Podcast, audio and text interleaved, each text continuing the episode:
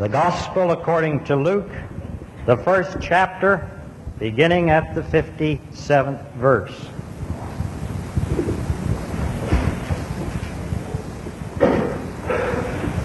Now the time came for Elizabeth to be delivered, and she gave birth to a son. And her neighbors and kinfolk heard that the Lord had shown great mercy to her, and they rejoiced with her. And on the eighth day they came to circumcise the child, and they would have named him Zechariah after his father, but his mother said, Not so. He shall be called John. And they said to her, None of your kindred is called by this name. And they made signs to his father, inquiring what he would have him called. And he asked for a writing tablet, and wrote, His name is John. And they all marveled.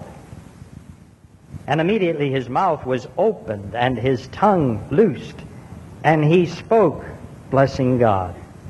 And fear came on all their neighbors, and all these things were talked about through all the hill country of Judea, and all who heard them laid them up in their hearts, saying, What then will this child be?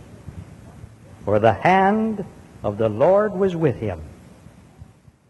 And his father Zechariah was filled with the Holy Spirit and prophesied, saying, Blessed be the Lord God of Israel, for he has visited and redeemed his people, and has raised up a horn of salvation for us in the house of his servant David, as he spoke by the mouth of his holy prophets from of old, that we should be saved from our enemies and from the hand of all who hate us to perform the mercy promised to our fathers, and to remember his holy covenant, the oath which he swore to our father Abram, to grant us that we, being delivered from the hand of our enemies, might serve him without fear, in holiness and righteousness before him all the days of our life. And you, child, will be called the prophet of the Most High. For you will go before the Lord to prepare his ways, to give the knowledge of salvation to his people in the forgiveness of their sins, through the tender mercy of our God. When the day shall dawn upon us from on high, to give light to those who sit in darkness and in the shadow of death, to guide our feet into the way of peace. And the child grew and became strong in spirit and he was in the wilderness till the day of his manifestation to Israel. Amen and amen.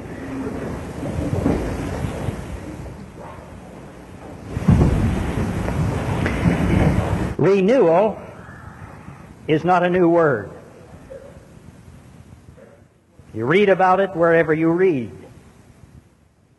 Government talks about renewal. What's Dick Caliguiri call it? Renaissance number two. Very few church conferences and assemblies are held where they're not talking about the renewal of the church. And many of you, with me, join in echoing the request of the psalmist when we say with him or her, Renew a right spirit within us O God. But many people find it difficult to know how to become renewed. Just talking about renewal does not bring about new things. We all know that. It takes more than that. And I, I think Christmas and the events leading up to that first Christmas can give us a clue. A clue as to how renewal comes about. We find, first of all, I think, that renewal can happen as a result of promises that are kept. Promises that are kept, point one. And this scripture which you've just heard gives great emphasis, to that fact. Here we have Reverend Zechariah. Now, when we met him two weeks ago, 80 some verses ago, back in the beginning of Luke, it was nine months prior to the end of the chapter. And he's in the church doing his thing as a priest when the angel of the Lord appears and tells him that his aged wife Elizabeth is going to have a baby. Reverend Zechariah has a hard time believing what he preaches and doesn't think this is possible and asks for a sign. This upset the messenger of God, and he gave a sign, but not the one Zechariah wanted. He was told that for nine months, until the promise is fulfilled, Reverend Zechariah would not speak, and many Bible scholars think he was deafened as well. So now nine months has gone by. The baby is born to Elizabeth. They go for the act of circumcision, and in the Jewish household, that is the name when that's the day the male child receives his name. And they're debating over the name. Elizabeth says, as the servant of the Lord commanded, his name will be John. Reverend Zechariah confirms this. And then, and only then, for the first time, is Zechariah able to speak since that day of that miraculous happening in worship. And here he speaks. His, his, his voice is renewed. His hearing is renewed. His spirit is renewed. And again, we see the very fact that God has kept his promise. Renewal comes as a result of promises that are kept. And may we never forget that Christmas is basically nothing more than the proof of a promise God made. If you know your Bible, you'll know clear back 1,000 years before that first Christmas, God gave a clue to Nathan the prophet, who gave it to David the king, a word from God which promised that through David's lineage, the kingdom would be built that would last forever and ever and ever. That happened a thousand years before Christmas. Three or four hundred years after that, Isaiah picks up the same theme. And he says, Yes, a virgin shall conceive and bring forth a son. To us a son is born, a child is given, and the government shall be upon his shoulders, and his name shall be called Wonderful Counselor, Mighty God, Everlasting Father, Prince of Peace. That's 700 years before the actual fact. And Micah, who, who, probably was a contemporary of Isaiah, he picks up the theme and he tells us not only about the Messiah that is to come, but he tells us where that Messiah will be born. He predicts and prophesies and promises as God instructs him that that Messiah will be born in Bethlehem of Judah. Malachi talks about it. Other prophets talk about it. And then, and then, at a particular time of history, when Quirinius was the governor of Syria, and Herod was king. In the fullness of time, God brought forth his son, born of a virgin who was betrothed to a strong but gentle carpenter named Joseph. And there in a little town, a town that still exists, a town called Bethlehem, Jesus Christ was born, and the promise of God was kept, and renewal came to this old world. That's where renewal starts, when promises are kept. And we better remember that this Christmas.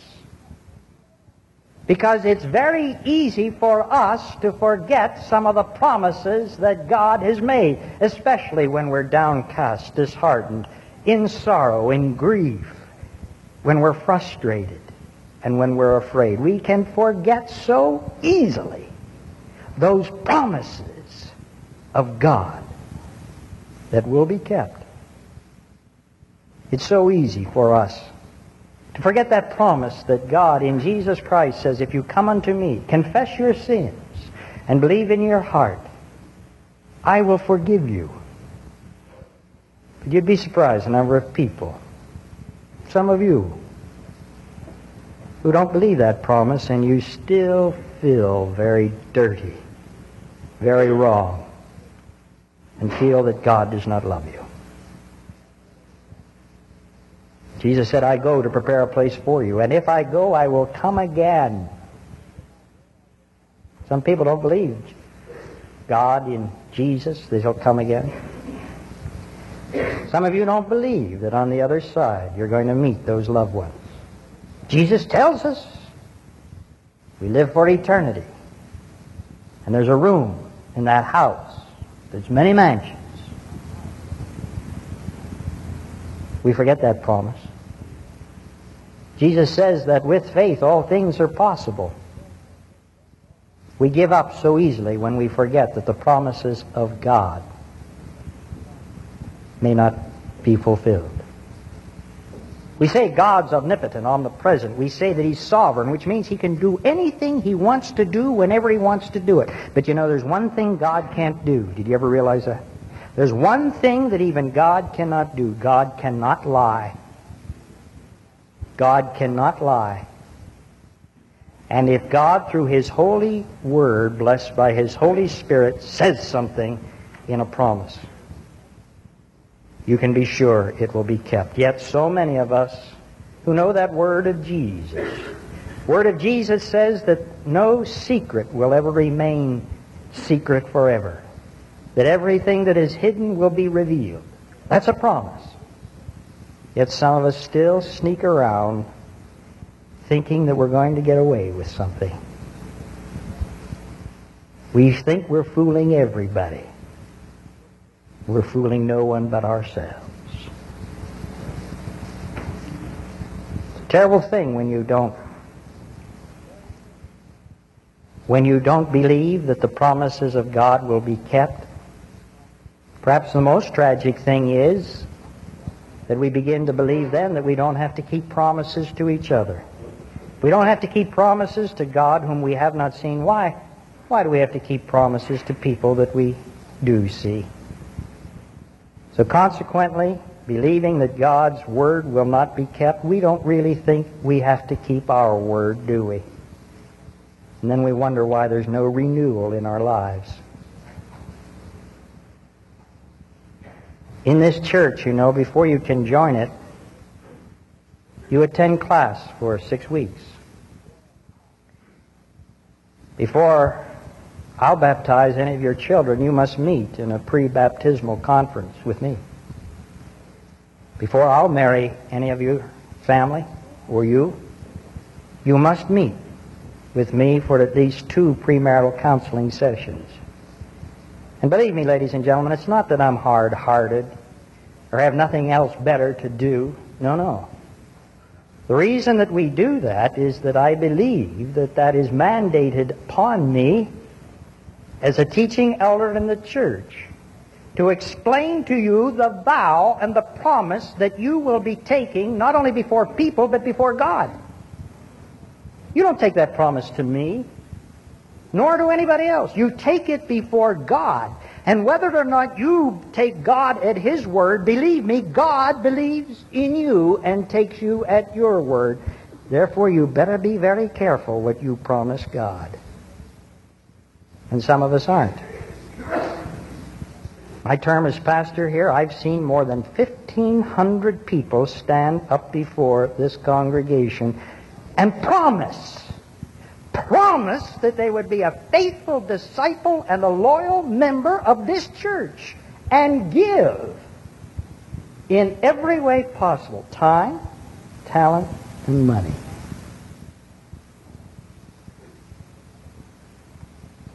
Some of them haven't kept that promise. They made it not to this church, they made it to God.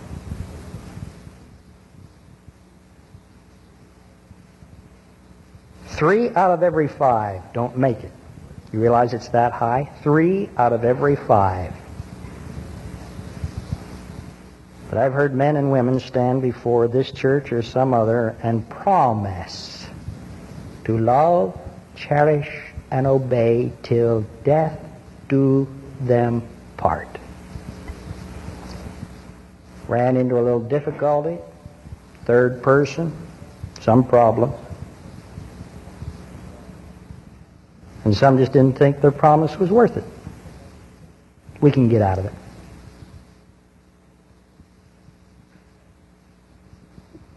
Right there. I've heard parents promise, promise God that they would raise their child in a Christian home and bring that child up in the nurture and admonition of the Lord. They promised. Where's the kid at Sunday school?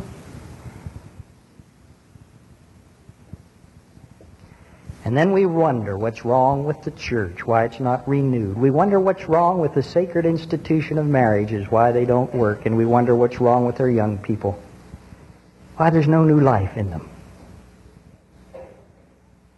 Renewal comes when promises are kept on the part of God, on the part of us. Sometimes the promise doesn't come for a long time, but Isaiah tells us that they who wait upon the Lord shall renew their strength, mount up with wings like eagles, run and not be weary, shall walk and not faint. Renewal comes when promises are kept. Renewal comes when possibilities are expected. When possibilities are expected. In my mind, we're starting out on the greatest week of all the year. I love this week, the week before Christmas. And even though it's exciting and pressure packed and filled, I'm thrilled with it because of the possibilities of expectation. I expect great things this week. And if you don't, I feel sorry for you. You know you're going to find some renewal in your household, especially amongst those wee little children this week? You're going to find some of them willing to be renewed in spirit, where they take out the garbage, where they clean up their rooms. Some of them may even do their homework, go to bed on time. I wouldn't be a bit surprised some of those little five or six year olds might even wash behind their ears. Take a bath. Why? The renewness comes because of the great expectation, the possibility of expectation that on Saturday night somebody's going to come to town who has a list that's checking it to see who's naughty and nice. That's great. Heaven help the person who doesn't have the spirit of the child, the renewed spirit of the child that comes from possibilities of expectation. On Friday, I had a horrible experience. Ran into a person who is a fellow minister of Jesus Christ. That person must have been having a horrible day because I said, Hello, how are you? I'm tired. Not wanting to go into a dissertation that oftentimes tiredness is a condition of the mental attitude rather than the physical condition, I changed the subject and said, I hope you have a very Merry Christmas. Merry Christmas. I'll be glad when the day is over. We write cards to people we don't want to write to. We give gifts to people we don't want to give to. I'll glad it will be over. All I could do as I walked away is I hope that minister doesn't have to minister to somebody in the name of Jesus Christ that day. The Jesus Christ who said, Behold, I make all things new. I was really depressed hearing somebody who felt no newness in life because of the possibilities of expectation. I hope you're not amongst that company. Renewal comes also when plans are prepared. That's the wonderful thing about Christmas. It takes so much planning, so much preparation. In my mind, the great days come before Christmas, not on Christmas. It's always kind of anticlimactical, but it's getting ready, making preparation. It took God a thousand years to prepare for that first Christmas. And you people know that if you're going to have the turkey stuff, the trimmed tree, the tree trimmed, nothing wrong with me. Notes written. You've got to prepare. And if you haven't prepared, I don't want to come to your house at Christmas. Renewal comes when you prepare with plans. Someone said there's three types of people in the world those who stand and watch what other people do. They never get involved. Then there's the second group. Those are the people who get involved, but they do so only in reaction to what others have done. And then there are those who make things happen. And we as Christians, under the Spirit of God and under the direction of the Holy Spirit, are to make things happen. And you don't do that without plans. But when plans are prepared, there comes a new power, a new joy, renewal. I hope we all learned something in this great week of the year, leading up to one of the greatest days of the year.